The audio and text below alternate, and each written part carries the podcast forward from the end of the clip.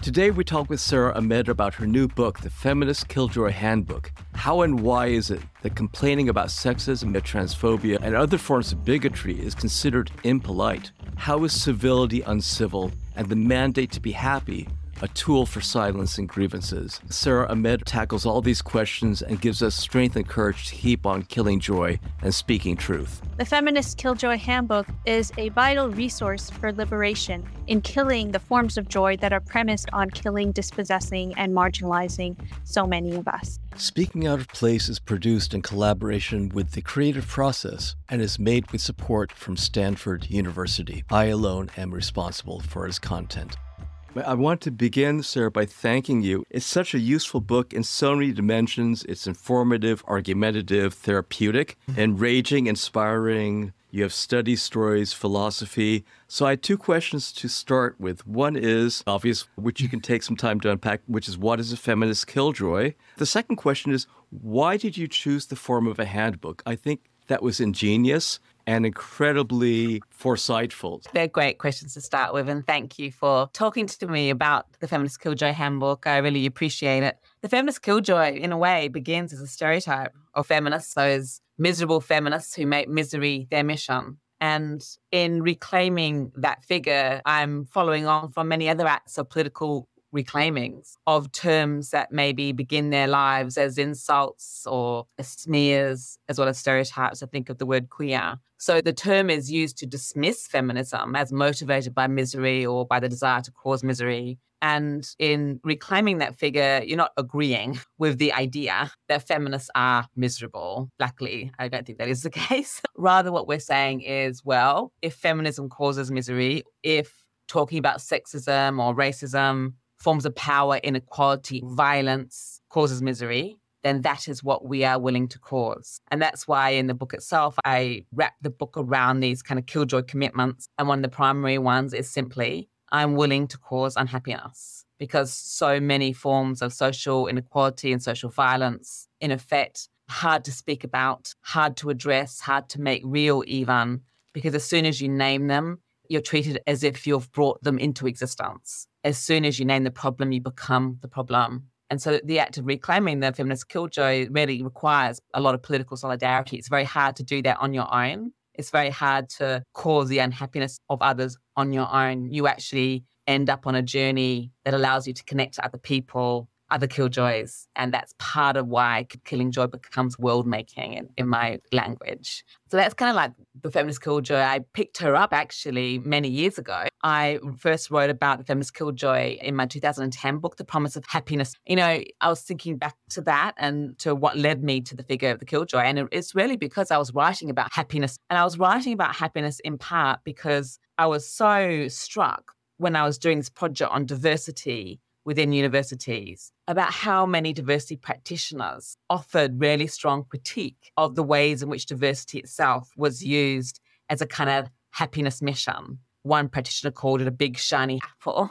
It all looks wonderful, but the inequalities aren't being addressed. So I came to happiness to offer a critique of happiness, and the killjoy came to me then. And the killjoy came up partly because I had these memories myself of being assigned her, of being positioned as her, the one that was ruining the dinner as my mum would say, for talking about sexism or speaking back to my father. So I wanted to write a book that would be a, a trade book. You know, I'm no longer in the academy, I'm working independently. And although I think of myself as a feminist teacher, I also really committed to the idea of feminist ideas circulating as widely and as wildly as possible. So I knew I wanted to write my first trade book and I thought the feminist killjoy was a good companion to do that with because whenever I've spoken about this figure, people have been like, yeah, I get that.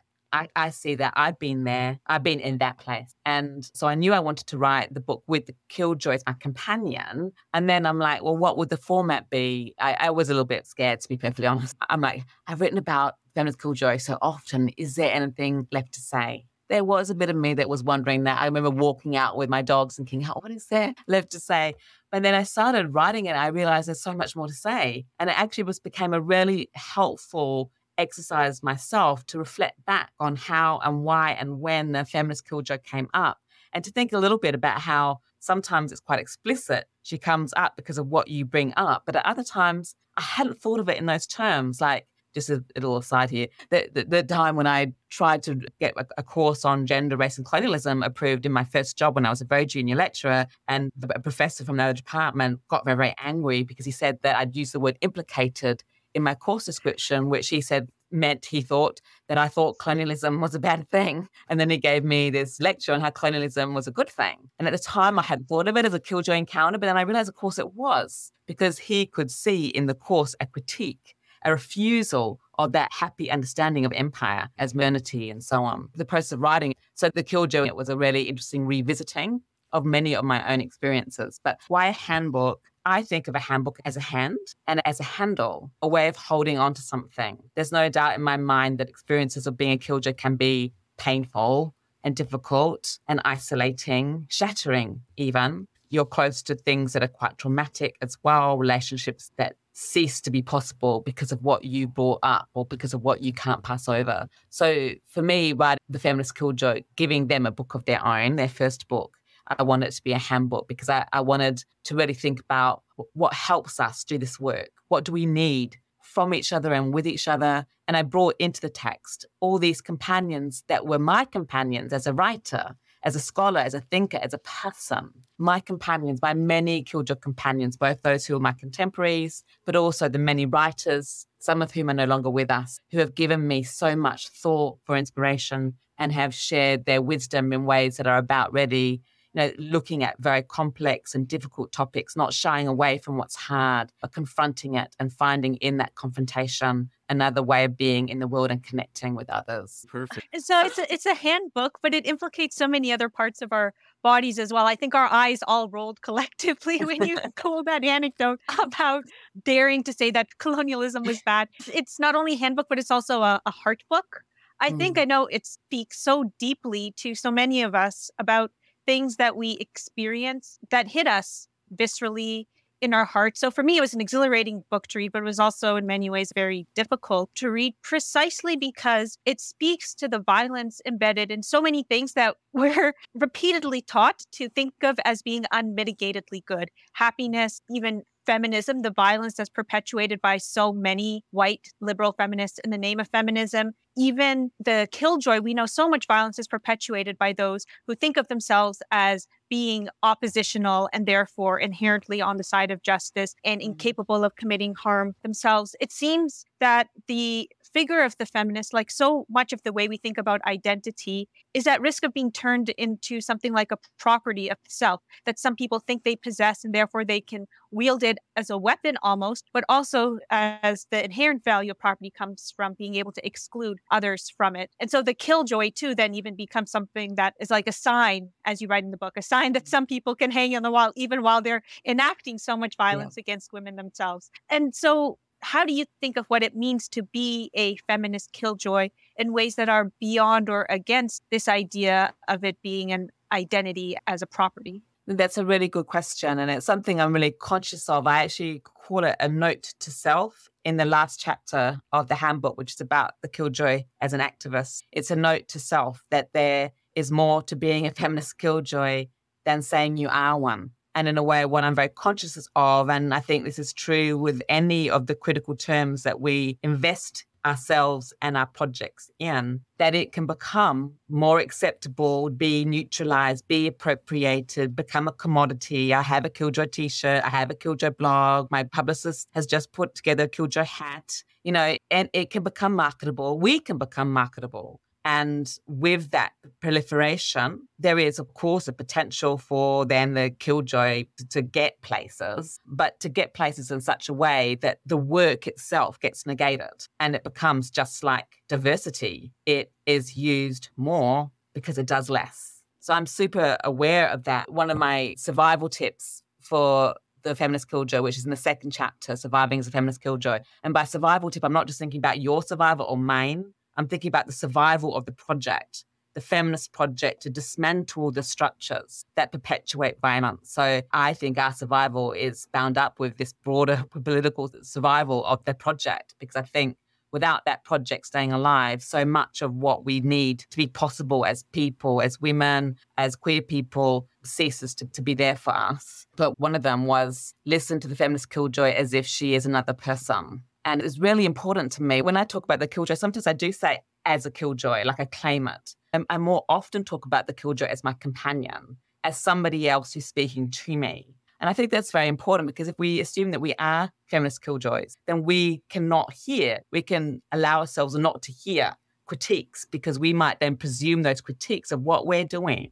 of what we're saying or how we're occupying space. We might presume that someone's saying that just because I'm the, the difficult person, they don't get me. I'm really aware of how the killjoy can be used like that, has been used like that. And there is one of the stories um, that I included in one of the chapters about uh, a woman of color, academic, who told me about this uh, academic man who had many complaints of, of harassment and bullying brought against him, who had the feminist killjoy sign on his door. I want to evoke the radical rudeness of Stella Nyanzi or the swearing feminism of Mona El Eltahawy and say, get it off the fucking door. But you're well aware that sign, he might take it off the door, he might take it out onto the march on a placard, you know, speaking against the very violence that he is enacting behind that closed door. You know, none of us can stop the words we're using or the projects that we're having being appropriated in that way that's a risk of appropriation and a risk of negation. That's part of the political world that we're in. I, I think it's just really important to be conscious that it's possible and that it happens. I've always been very aware that in my own work as a critical race feminist scholar can easily be appropriated and turned into slogans and signs on doors in ways that are problematic.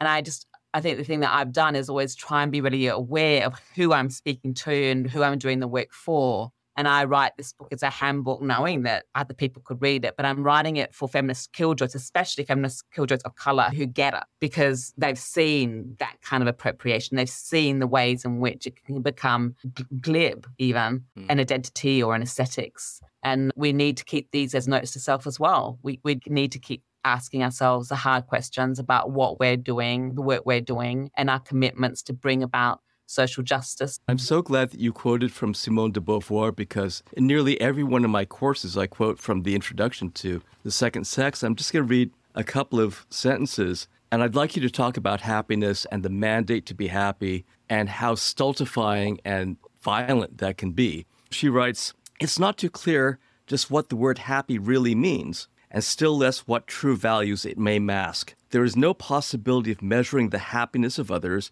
and it's always easy to describe as happy the situation in which one wishes to place them. In particular, those who are condemned to stagnation are often pronounced happy on the pretext that happiness consists in being at rest. This notion we reject, for our perspective is that of existentialist ethics. Every subject plays their part as such, specifically through exploits or projects that serve as a mode of transcendence. They achieve liberty only through a continual reaching out toward other liberties. So, can you talk a little bit about the happiness card that people always pull out? And as you say, uh, if you violate the, the conditions that allow them to be happy, you're being a bad person. But talk about the negative aspects of happiness. Yeah, I mean, that is the work of the Killjoy to talk about exactly the negative aspects of what has been deemed to be a good thing. And that Simone de Beauvoir statement, there's so much wisdom and eloquence in that. I always wish to describe it, I can always describe as happy a situation in which one wishes to place others. It is such a profound observation in my view. And I think what's really striking to me is as a feminist academic, when I went and read the history of happiness, how sustained the feminist critique of happiness has been. And in a way, the history of happiness as an idea can only be told happily if we exclude much of that feminist work. So Simone de Beauvoir, absolutely. But there have also been other very important crit- critics. Some Shulamith Firestone's Dialectic of Sex. She called for a smile strike or smile embargo, I think it was. Women should stop smiling until they had something to smile about. And in her critique of happiness, there is also an awareness that smiling when it becomes obligatory can be the requirement to show your submission or complicity or your agreement with the situation in which you've been placed. And I think that expectation that you will be happy or that you should is often hidden because it, it seemed to be the way in which happiness is often seen to be about freedom, the freedom to be happy or to be about choice or volition. And then maybe even sometimes one makes oneself be happy in a situation that mm. might originally have been imposed because actually it is easier not to experience an imposition as an imposition. And then if you've convinced yourself that you're happy, you can have a sense of being more at ease. And there can be so much violence in that work. I think Arlie Hochschild's Managed Heart in 1985 talks about this quite explicitly the emotional labor of trying to make yourself feel as you're supposed to feel to close the gap between what you do feel and what you should feel. And I've always been really, really interested in that emotional labor and what it's doing and what it's concealing and the way in which the wedding day is a happy day of your life before it happens, which is one of the reasons it happens. So, interested in doing the work of questioning where happiness is found. That's part of the cultural studies part of me, I think. It's not so much what is happiness, but what's it doing? Where does it turn up and where doesn't it turn up? And how what seems as a freedom is so often really turned into a duty that you should be happy in order to promote the happiness of others who come before you. So those who come first, their happiness come first. So that the, the happiness of the citizen, the, if you are the, the immigrant, the expectation that you be grateful for what you have received, that happiness then becomes about uh, acceptance of your position as a secondary subject. Or we can just go on and on for more and more examples. But one of the things that really interested me is the origin of the word happy, happiness, which is from hap, the Middle English word hap which means chance. One of the concerns I've always had is like, how did happiness lose its hap? Because it is so often now not presented as something that just happens, but rather something that you have to work for in that kind of neoliberal technique of self. You must earn your happiness by living in the right way. So that became, in a way, kind of for me, a kind of queer question. Where and how did happiness lose its hap? And what would it mean to put a hap back in into happiness? Because the argument of the handbook, or my argument, is not that we are obliged to be unhappy it is that we should be unhappy with the world that assumes happiness in these places. Eh, but it's not about feeling bad. Mm. Like you should, your way of doing politics should be about being miserable. Mm. It is about questioning the expectation of happiness without making unhappiness the cause. We're willing to cause unhappiness, but it's not the cause. It's just something that we're willing to cause if that is what it takes to create a more just world. That happiness is so bound up with and entangled with state institutions of violence as well. In the promise of happiness, you mentioned Martin Seligman, who was a founder or luminary in the field of positive psychology. But of course, we also know he was also progenitor of theories of uh, quote unquote learned helplessness, which formed the basis of the CIA's torture, euphemized as enhanced interrogation techniques, and that these experiments, too, were not only used to rationalize projects of violence against humans, but the experiments themselves were extremely violent against dogs who were electroshocked into states of, mm. of learned helplessness. And I know dogs hold a dear part in all of our hearts. You described the project of empire as quote unquote polishing mm. the world into happiness. And of course, we know empire has also been described as world policing, and policing and polishing and politeness have been so connected to each other historically in projects of empire. And so I'm wondering if you can talk a bit about the connection between killjoying and projects of abolition against structures of state violence. Killjoying, like abolition, are both addressing institutions, happiness, policing, prisons, that many people have so much affect, positive affect bound up in the hopes of justice, the hopes of joy. Killjoying and abolition are also both often represented as, as negative projects rather than positive projects, even though we know from those who speak about them, you, Black, Indigenous abolitionists, that it's not simply about tearing down or negative project, but about prefiguring different forms of life where different forms of joy and togetherness and organization are possible that aren't premised on foundations of violence. And so, can you talk a bit about how, if and whether you see connections between killjoying and abolition? Yes, I do. And I think there is somebody, Andrew Dilts, who's been writing about abolitionist killjoys specifically. And I think his work is really interesting. Absolutely. Your starting point around the relationship between polishing and policing is really interesting and important. I became totally obsessed by polish, literally thinking about polishing as an activity, the polishing of the table, creating a shiny table, the relationship between the word polish and the word polite, they share a root. Thinking about diversity as institutional polishing, where you remove the smear or where the shiny reflection reflects well on the institution and how then you become the polish as a person of color. So for me, polishing was very bound up with the question of how institutions work, the, te- the techniques by which they make themselves available to some and not others. And in a way, thinking about that in terms of police, we're also thinking about policing then as a project of cleaning who gets to be put where and the sort of hyper surveillance that is part of institutions that don't represent themselves as violent institutions such as universities, but nevertheless can be implicated in violence. That's so often that kind of surveillance, looking for matter out of place, which is an old definition of dirt used by Mary Douglas, obviously, that to become the matter out of place, the stranger, the dubious one, is to end up being under scrutiny. And in, in a way, polishing becomes is a, almost a way of trying not to stand out because of the awareness of those techniques of surveillance. So your starting sort of preamble is actually really interesting to unpack because it's getting us to think about some of the techniques by which institutions re- reproduce themselves, they are the very soft ones. Come in, the invitation to join us to inhabit that committee by speaking in a certain kind of way. They don't look like the harsh policing technologies of certain state institutions, but they can operate in very, in very similar ways. And I think the project of the Killing Joy, yeah, I look at the relationship between some of the work of the Killjoy and very briefly, but in the final chapter on activism. And I, I think I really love the work by uh, Gina Dent et al. on abolition feminism. I think is a really important book. And I like how they present abolition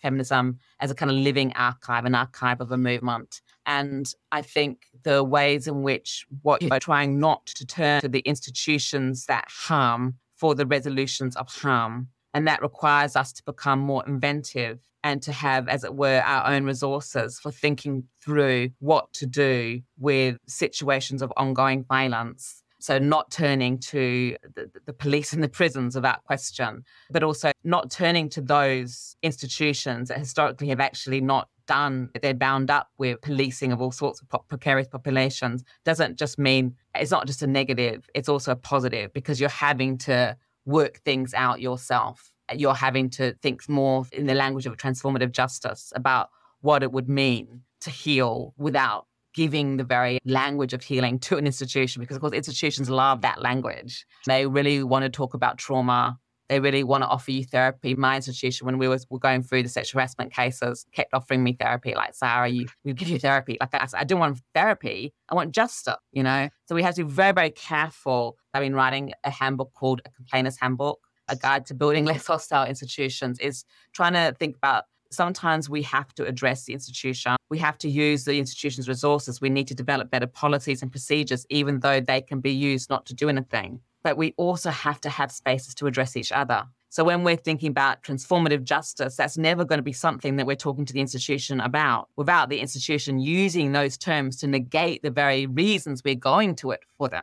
That has to be a conversation, a space that we're building ourselves and using our own resources as best we can. I, I think very around that. Mm. That for me is, is really about creating these spaces. It's not just about words or conversations. It's actually bringing the experiences that you might have had of violence to each other so that you can mm. actually not feel like it's your own problem yet again. And there's something about the practice of killing joy, which is about saying what happened to you is in the world and that there is a responsibility that we have to each other to recognize that harm as not just something that happened to you, but as part of a shared struggle. And I think that reorientation of the gaze and the attention to each other as part of a community of struggle is what abolitionism and Killing Joy share. I want to open a topic, but I want to insert something because you mentioned Gina Dent's book. One of the things I love about that book is something that Azeezah and I talked with Michael Hardt about yesterday, and that's failure. You know, that whole chapter about attempts to change things and when things fall short and how you take that on. And yesterday we were talking about the subversive 70s, and Michael punctuates his book with this quote from Robin Kelley about struggle shouldn't be measured on whether they succeed or fail, it should be on the values and the vision that they embrace. So I just wanted to put that out there that with killing joy, it's not an easy task. And one thing we mm-hmm. talked about a lot yesterday is think of what we're up against. It's not fair for us to imagine that we could really win in the logic and in the metrics that the institution sets up. But what I was going to talk about was emotions. I'll begin with an anecdote, and this is a sadly true story. And the faculty senate here at Stanford, before you give a presentation, you have to go through a kind of dress rehearsal with a committee to make sure that you don't have too many PowerPoint slides, etc. And I was giving a presentation on how students were being harmed by being doxxed by the right wing. And so I gave my thing, and this person actually said this. He said, Well, you don't want to use that kind of language because then people will say, It's just Palumbo Liu spouting off again. So your name becomes the genre, yeah. right? Yeah. And I was mulling that through in my head. And when you were here, Sara, we talked a lot about tables and mm-hmm. furniture mm-hmm. and turning the tables. And I was thinking that kind of comment comes from a place, again, I'm being an amateur psychologist from somebody who would never imagine themselves being in my position, mm. right? In other words, they probably are saying, Phew, I will never be in the position of having to complain because I don't know what I would do if I was obliged to. So, can you talk a little bit about how much the condemnation of killjoys might very well come from a place of being incredibly protected by being emotionally tuned out to anything like this because of exactly what Azeezah was talking about the institutional weight of conforming to a mindset that forecloses any kind of possibility of empathy. There's some really important observations there. And just to go back to what you said about failure, I think that too is very important. And I think there's a way in which the work you have to do to succeed in the terms maybe set up by a specific institution often require having to give so much up politically and I think with a lot of OWAD, the Organization of Women of African and Asian Descent, it lived, lasted officially as an organization for four years in the UK. And people often say that it was a short, it was a failure at one level because it didn't last very long, but actually it wasn't. It lasted much longer than the life of the organization because it went out with all the people who were part of it carried it with them. But also, it didn't last so long because it didn't compromise its values in order to get funding because if they had got funding, it would have been lasted longer, but then they would have been redirected towards the objectives of the funders. So there's a way in which sometimes failure is how you hold on to your project. And I think that the Killjoy story there too is sometimes it's about what you're willing to give up and willing to give up in order to hold on to something. I think that's actually really, really important. But yeah, I don't think it's an amateur psychologist. I think that's a really good description of what it's like to be in that position.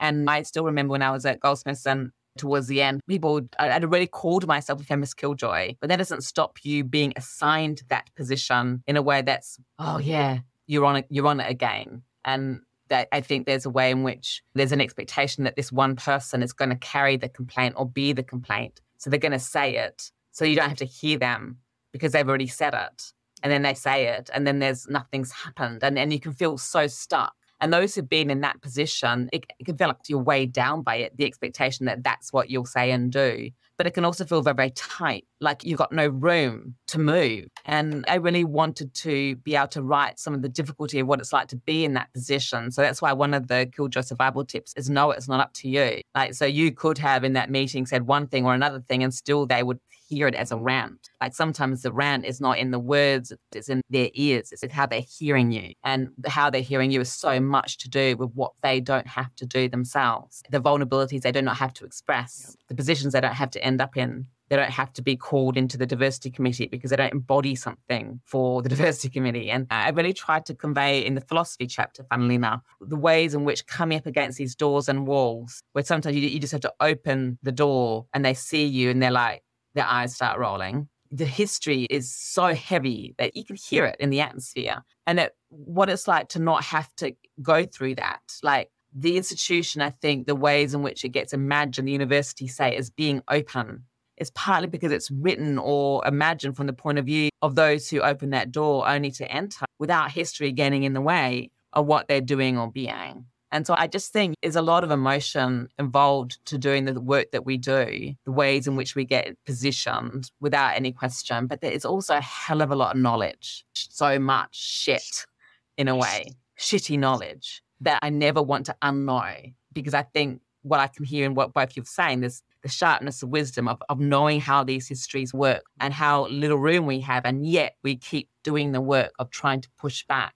and create space for ourselves. I, I would just add to what you said that some people have built up so much institutional goodwill by harming others. So they walk into rooms with history, with positive history, because they've built up this immunity so they can say anything they want. It's the obverse facet of a killjoy, right? Yeah, yeah. And I'm still trying to work through how their positive history, the way in which it gets held by individuals who become stars or who become charismatic. I'm trying to work through really how hard it is to chip away at that. Every now and then we get these letters written by colleagues about a harasser in one institution, one university or another. And every time I read those letters, which say, oh, this person is a great scholar, or this person is a great citizen, or this person is great, or I like this person, or this person's my friend, or whatever they're saying. Like every time I read one of those letters, I just feel it like here. It's so painful. It, it, it hurts. I know mostly those letters are invisible. No one knows about them, but they're in private files. And w- where we were, people wrote letters, very eminent post colonial people wrote letters on behalf of the harassers that were in those files. I know how it works. And I think what's really, really hard is when people who have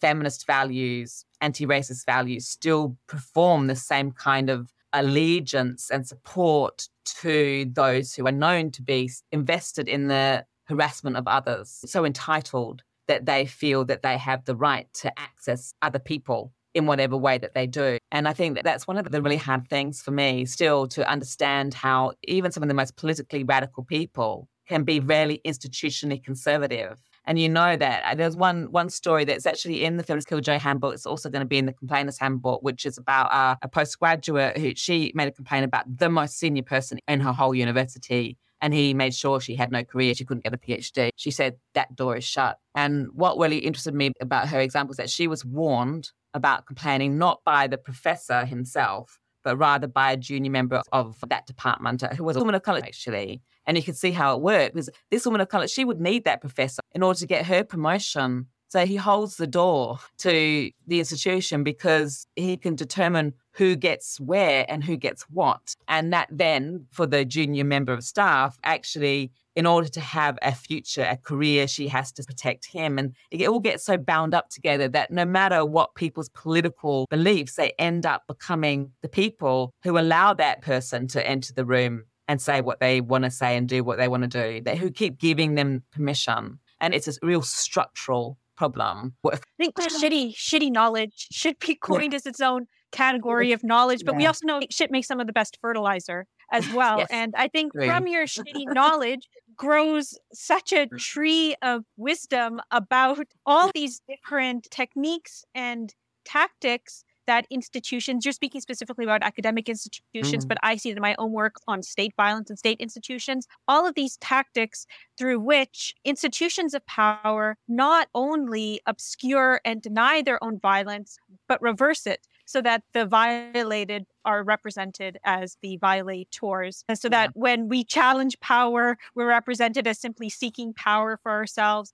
When violence is repeated, it's our critiques that then get accused of mm-hmm. being mm-hmm. repetitive. And then when we have a few crumbs thrown to us, we're accused of not being grateful for those pittances that don't actually really change any of the structures, but simply reproduce them and maybe put a bit of a happier facade on them, a, a polish, as you said. Polish not only erases the violence, but it also erases all traces of itself, which is part of the violence and the power of polish. But unless those tactics are named and analyzed, it's so easy for us to fall into their logic when attempting to respond to them. And so I think another thing that's so beautiful and valuable about your work, the entire body of it, as well as the Feminist Killjoy Handbook in particular, is that it also models ways for us to respond to these systems of power and violence without falling into their logic. Tactics like repetition, refusing to adhere to the conceit that what we're saying is new in a way that erases histories of violence and the opposition to it. Uh, practices of citation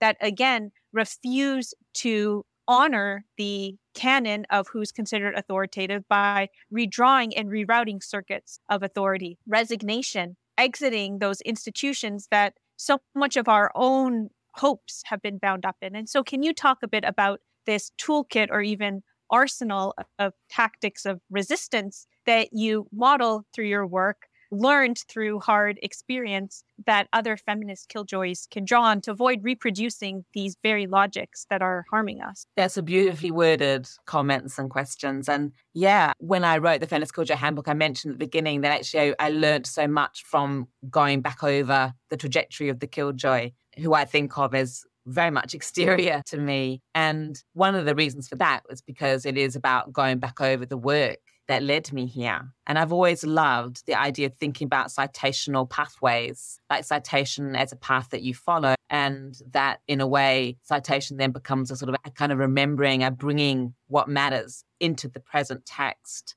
showing the connections, keeping them alive. I really love Audre Lorde, who's probably the one of the most cited authors in the handbook. I really love in Audre Lorde's poem Power when she describes the importance of using your power. And Audre Lorde was very much a user of the word use. It's a much used word in Lorde's archive, which I think is really interesting. But she talks about not letting your power lie limp and useless as an unconnected wire. Just what a beautiful description. But also in that description is a suggestion that you need to stay connected, wired, snap, snap, sizzle, stay connected so something can pass between us. And she wrote that poem Power because she'd been so enraged, sickened, I think was the word she used, when she found out about the acquittal of a white police officer who'd murdered a black child. She was so sickened with fury that she stopped the car and that poem came out. She said, almost without craft. And there's something about that, the way in which sometimes you have to stop what you are doing to register the impact of violence in order that it can pass through you, in order that it can go to someone. And here it is in the form of a poem. So when I think about a toolkit, I'm really thinking about the things that we create, that we make, that both record the trauma of the violence that makes it so hard for us to be, or those we love to be, or the world to be, even, but also to not just record it, but to communicate it, to keep it going. Is There's so many ways in which you're invited to hold it. I sometimes call it filing. I once talked to a professor informally, and she said that after she experienced something that was really, really painful, misogynistic meeting. Like there are a lot of them, but sometimes they really hit you. And she just said, You file it under, don't go there. You file it under, don't go there. That file, don't go there, is where you have been. Like all of those difficult histories that you just put away because they're hard to handle. And for me, the toolkit is partly about how can we bring it out in a way that isn't too much, that doesn't weigh us down too much, that we can't focus or function. So it's a way of bringing it out by bringing it to others. So it's very much about collection, collecting our stories, companionship, finding our companions, those who get it because they've been there, community without question, building communities that are premised on relationships that are understood as fragile because we are, and also connection, making connections and keeping them alive so that we can messages can pass between us. And I think a lot of the work that I really love, a lot of the Black feminists and feminists of color, Indigenous feminist work especially, for me has been about turning that question of survival into the question of how to keep the connections alive that are going to keep our hopes for social change alive with them. I would actually really love to hear more about your feminist trajectory through your Aunt Gulzar Bano. As mm-hmm. Muslims, we're often thought of as being impossible feminists. And yet you talk about learning a feminism first from your Pakistani Muslim and Gulzar Bano. For, for me, it was my maternal grandfather, actually, my nana, who was a radical feminist. And in some ways, I think we can think of these as queer feminist histories in the sense mm. that they challenge the stories and the narratives about the normal roots that we're supposed to learn feminism from, usually from older white women. And can you talk about uh, Gulzar and these other stories and figures that allow us to create worlds where we can want different things? Oh, that's a lovely question because I love to think about Gulzar and to bring her into the room. Yeah, you know, I when I think about my experiences of being a killjoy, feminist killjoy, they were very much at home with my family. I was brought up in Australia with my father's Pakistani, my mother's English, and we didn't have extended family near us. So we're very, very isolated in general. And so that family table was really set of arguments between me and my father. And I have a very, very difficult relationship with him. And those experiences of ruining the atmosphere, ruining the dinner, they were very much part of my trajectory as a child. But I had these aunties. As I, every now and then, my auntie would come, and twice when I was younger, we went to Pakistan. And Auntie Gulzar was just like this. It was a, a kind of queer alternative. This very powerful, poetic woman who hadn't got married, who hadn't lived a conventional life, who had been in politics, written poetry. She made me know that it was possible to live differently. And she had such a strong connection. She often said, I was the daughter she didn't have. And I was the daughter she had, in fact. Goes, I'll say that to you. And I, I got a lot from her. She was very much willing always to speak her mind. And I would watch her tell my father off would be just like, yeah, this is possible. And she was outspoken, but also very loving. She's no longer with us. I never came out to her in the sense of said I am a lesbian or whatever. But I think she kind of knew we had conversations and I think she would have been okay with it. And because she was just a very, very curious and creative person and, and an, enormous influence in my life. And we would have these discussions about women, women's position in Pakistan. Feminism, we didn't use that word, but that, that's what it was about. Like, what does it mean to be able to define who you are for yourself? And so, yeah, she was very much the first feminist conversations I had with an older person. I lucked out basically by having them with my auntie. And then I did the next sort of, when I think about my feminist trajectory after that, it was much more what I found in universities. And I did my first degree at Adelaide Uni. And I didn't know there were feminists of color. You wouldn't have known if you'd in my course. It was just, it was like the widest. I mean, I never got taught by anyone who wasn't white in my whole like school, university, never, not one. And it wasn't until I went to do my PhD. I read some feminist theory, but it wasn't went to do my PhD in the UK in Wales that I encountered Audre Lorde, Gloria Anzaldúa, Cherríe Moraga, Avtar Brah, Gayatri Spivak, all these amazing works, and I could connect them to the kind of feminism I heard from my auntie Gulzar. And that made sense to me. So that was a very important trajectory. And also as a reminder that you can feel cut off as a killjoy, but you often have these killjoy elder, these killjoy aunties. They give us more than inspiration. They give us an alternative pathway to ourselves, which I think is really a magical thing. Well, Sara, now you have to have a T-shirt that says "Killjoy Auntie." You know, Azeezah mentioned citation. I'd like to cite you to yourself. Oh. It's one of the most lovely passages of the book, and you say, "Killjoy activism can be how we fill up what we free up." We start from a simple premise we have different needs. Dismantling as a project might seem on the surface negative and destructive, but if, as we learnt from the feminist Killjoy's poet, possibility is built out of the system, we need to destroy what is built to make some lives possible, to make it possible for some people to get what they need. In other words, dismantling is a building project. And so, could you talk about what you're building? Let's think of getting back to Robin's comment about a vision. Even the word vision has been institutionally contaminated, but let's bracket that to imagine what kind of world are you trying to build? That's such a big question, a beautifully big question. I think it's true. I mean, abolition as well. It's been a very, very important part of the work that I've read about abolition to actually challenge the presumption that it's simply about negation or destroying something and eh, thinking about actually what you're making and what you're creating in the process of trying to bring something down. These aren't two separate actions, they're two different aspects of the same action. I think that's actually very important. I guess what I really wanted to show in the handbook is how much creativity and inventiveness comes out of the difficulty of getting through. Like, say, you know, the story I mentioned of the student who's no longer in the university, so she couldn't have a career. The door was shut. That's what she said. And I heard the door when she said that. I heard it shut. And that means that it was shut because she tried to stop the harassment from happening to somebody else. So the door was shut. So when she said no, she ended up with nowhere to go. And that's one of the institutional mechanisms. You're more likely to progress if you say yes. It's a reproductive mechanism, which is why feminist killjoys know so much about everything.